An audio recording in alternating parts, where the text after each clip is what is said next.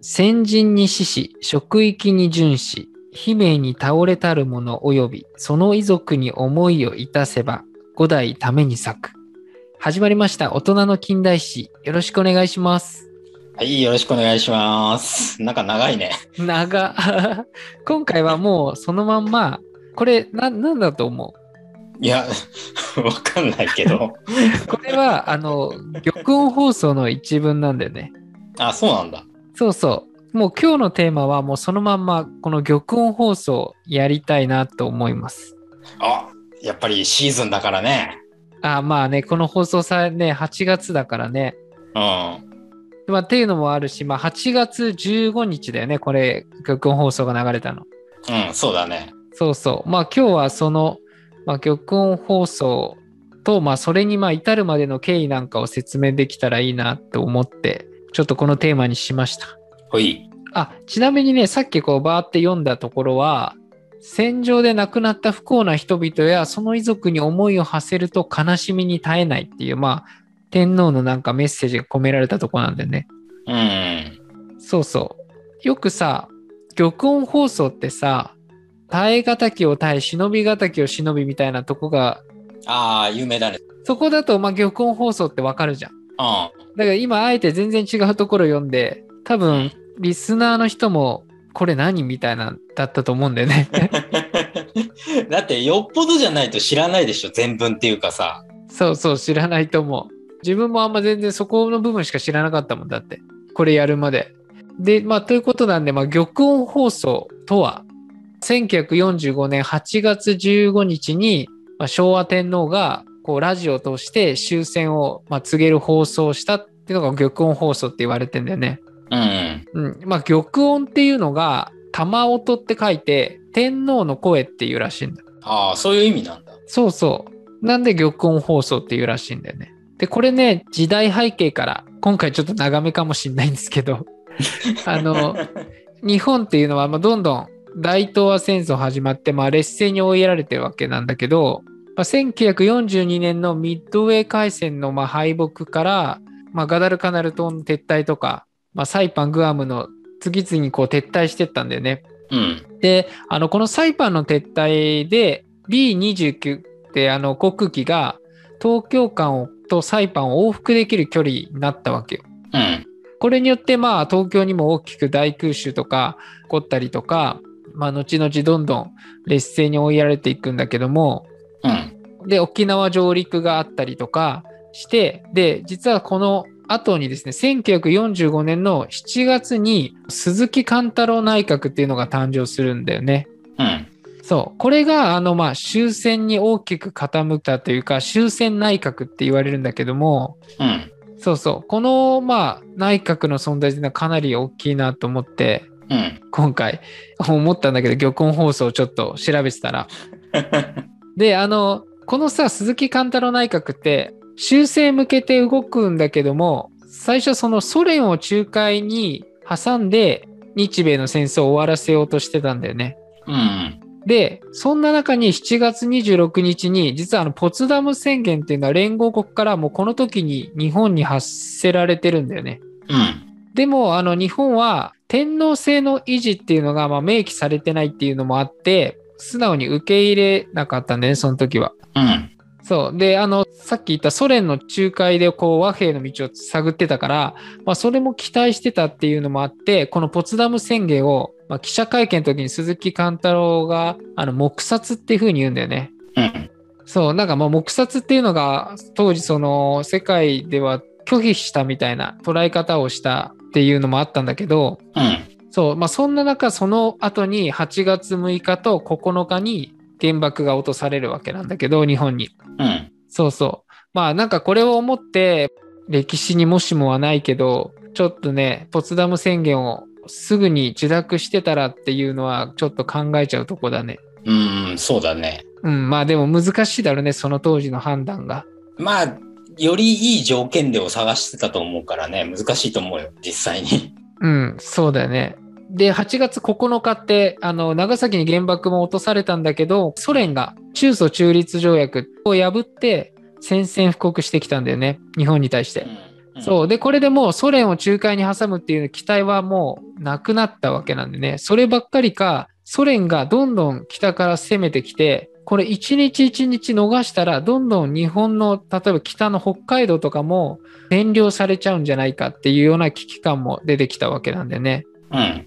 で、これで一気に終戦にあの大きくあの動き出すんだけども、一番このまあ大事なのが8月9日から10日においての午前会議が開かれたんだけども、23時50分なんだってね、これ時間。うん。すごい時間にやってんだよなと思って。まあ、それどころじゃないからね。そうそう。で、これ午前会議っていうのは天皇をこう前にして会議が行われるっていう、なんか本当にこう大事な時、決断をする時に、あの、まあ、過去にもそういう天皇を含めた午前会議っていうのは行われた経緯はあったんだけども、うん。ここで集まったのがさ、えっ、と、6人のこう、最高戦争指導会議の構成員って言ってさ、あの、内閣の中でもまあ権力を持ってる人たち、鈴木首相と東郷外務大臣と米内海軍大臣とか、穴見陸軍大臣、梅津参謀総長、豊田軍需大臣とか、この6人なんだよね。うん。で、あの、それに枢密院議長の平沼喜一郎を加えた7人で、まあ、会議が行われたわけなんだけど、ポツダム宣言をまずその、そのまま受諾する、して降伏するっていうのが、案っていうのが、まあ、外務省を中心に案が出出たんだけども、うん。これに東郷外務大臣と米内海軍大臣と、まあ、平沼喜一郎っていうのはその案に賛成だったんだけども他の人はこのポツダム宣言をそのまま受け入れるっていうことはちょっと受け入れられないっていうふうな立場を取ったんだよね。うん。で意見がこう食い違ったままだから鈴木首相を抜かして考えるのは三々で分かれたのちょうど。うん。で、これでもう決まらないって、まあ、それは会議をする前からもう意見が食い違ってるのは分かってあえてやったんだけども、そこで、うんまあ、2時間ぐらい経った時に、鈴木首相が、もうこれはウルトラ C だよね。俺の中では。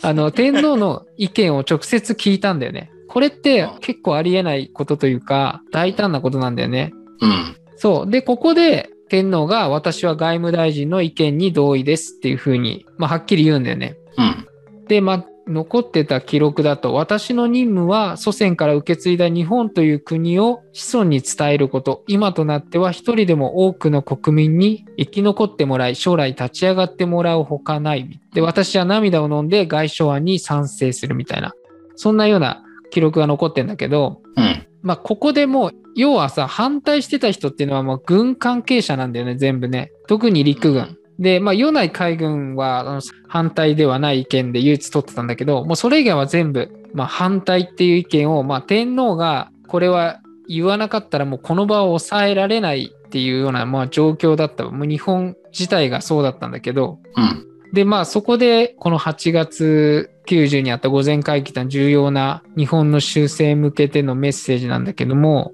で、その次にね、8月14日にも午前会議って行われてんの。うん。で、これで再度ポツダム宣言にもういよいよ受諾するって意思表明を、あの、改めて天皇がまた示したわけ。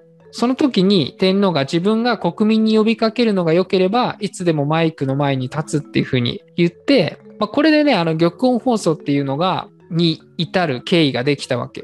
うん。で、これ、玉音放送なんだけども、天皇じゃなきゃダメだったのかっていうとこなんだけど、うん。この経緯から見て、その天皇じゃないともうこの戦争って幕引きできなかったんだよね。うん。要はもう首相がさ、一段で決断したとしても、当時ってもう軍の力って強かったし、まあ226事件で殺されちゃったっていう事件もあるし、うん。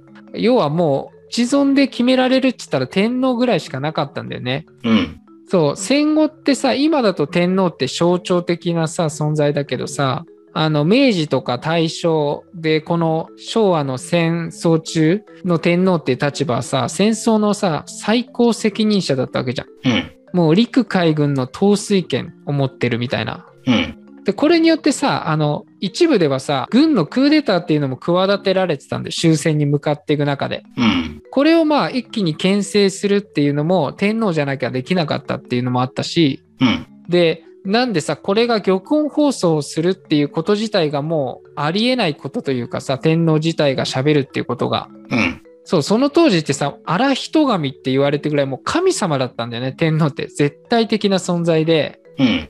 なんだろうな、どれくらいありえないかって言ったら、ちょっと例えが適切かわかんないけど、卵かけご飯に卵がないくらいありえないんだよね。えよくわかんねえけどな。え卵かけご飯じゃないよね。とりあえず。 そうだよね。まあ、そんなちょっと感じでした。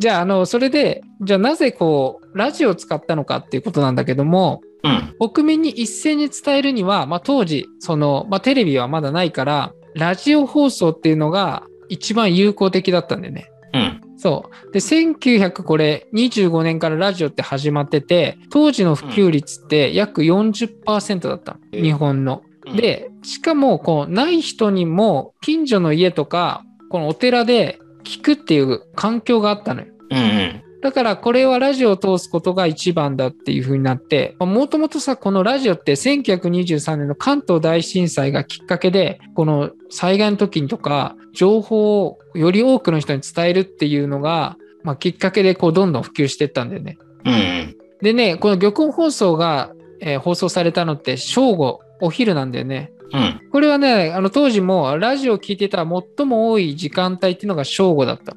うん。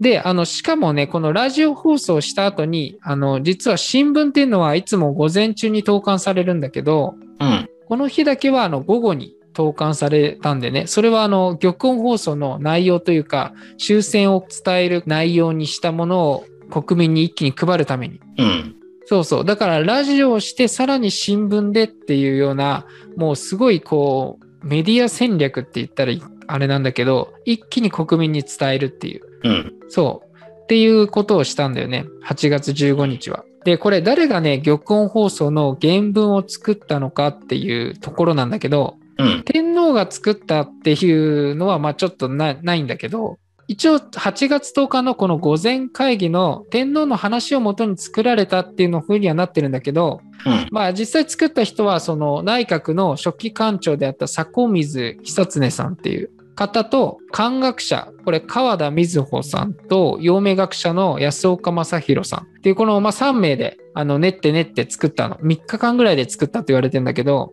うんこのね漢学者の川田さんっていうのがかなりね大きなウェイト占めてんじゃないかって言われてるんでね要はさこの玉音放送ってさあのすんごい難しい言葉なんだよね。うん。あのさ、聞いててもよくわかんないじゃん、正直。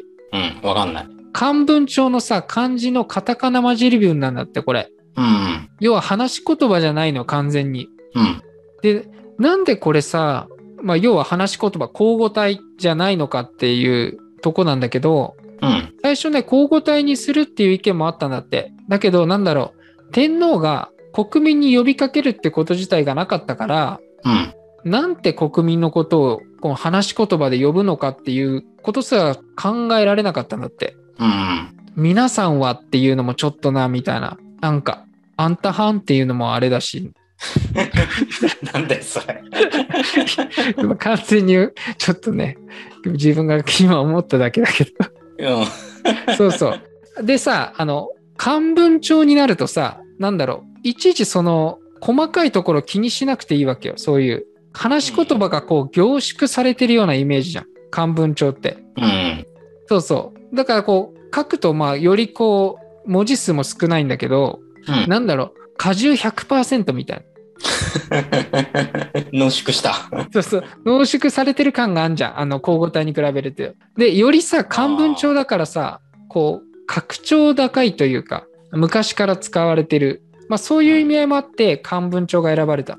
おーで、これね、あの、なんか明治に入って、1900年ぐらいから、あの、原文一致運動っていうのがあって、実はね、あの、もう、書き言葉と話し言葉ってそれまでって分かれてたんだけどもう話し言葉で書き言葉も統一しようよっていうのが運動があってそれ以降はもうその要は交互体が使われてったんだよねあだけどあの玉音放送に限っては交互体ではないっていうね、ーうん。うん、のはあっただから国民がその当時多分ね理解できた人少なかったって言われてるねうん。であのこの玉音放送ができて閣議でこう揉まれるわけよ修正がいろいろ入んのうん。特にね、あの、有名なのが、先制非に非なりっていう言葉があるんだけど、うん。あのこれがねもともと入ってたんだけど変わって、まあ、選曲必ずしも好転せずっていう風に変わったの。うん。これはね、穴見陸軍大臣が、あの、もうここは絶対変えてほしいっていう風に言って変わったんだけど、うん。最初の先生日に日なりっていうのは、なんか一日ごとにこう劣勢になっていくよっていう意味なんだって。うん。で、選曲必ずしも好転せずに変えたんだけど、これは必ずしも盛り返したとは言えないっていうような、要は負けてしまったっていうこうイメージをあんまりつけたくなかったわけ。うん。そう。だから、まあ、こういうちょっと微妙なニュアンスに変えてったという経緯とかもあったんだよね。うん。そうそう。で、これ、あの、いろんな奇襲性各所で、天皇もね、読む前に目を通したいって言って、この原文を見て、で、まあ、天皇が直接かはわかんないけど、5箇所ぐらいね、その後訂正が入った。うん。だからどんどんね、こう、もう急ぎでさ、あの、玉音放送の原文作ってる時にいろんな修正が入ってくるから、このできた証書は、こう、継ぎはぎだらけになったのね。うん。そうそう。だからなんかこれが本当に、なんか原文とか今でもコピーしたのが、あの本とかに載ってるけど、なんだろう、負けた日本の証書みたいな感じなんだよね。そう。まさに。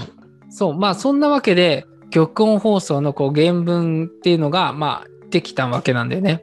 うん。でね、ここでね、ちょっと一回、あの、今回、あの、玉音放送、1回目の放送は、ここで区切りたいなと思うんですけど、また次ね、次回の放送で続き、実際に玉音放送がどう録音されて、流れていったっていう経緯も話したいなと思ってますので、次回聞いてくれたら嬉しいです。ありがとうございました。はい。ありがとうございました。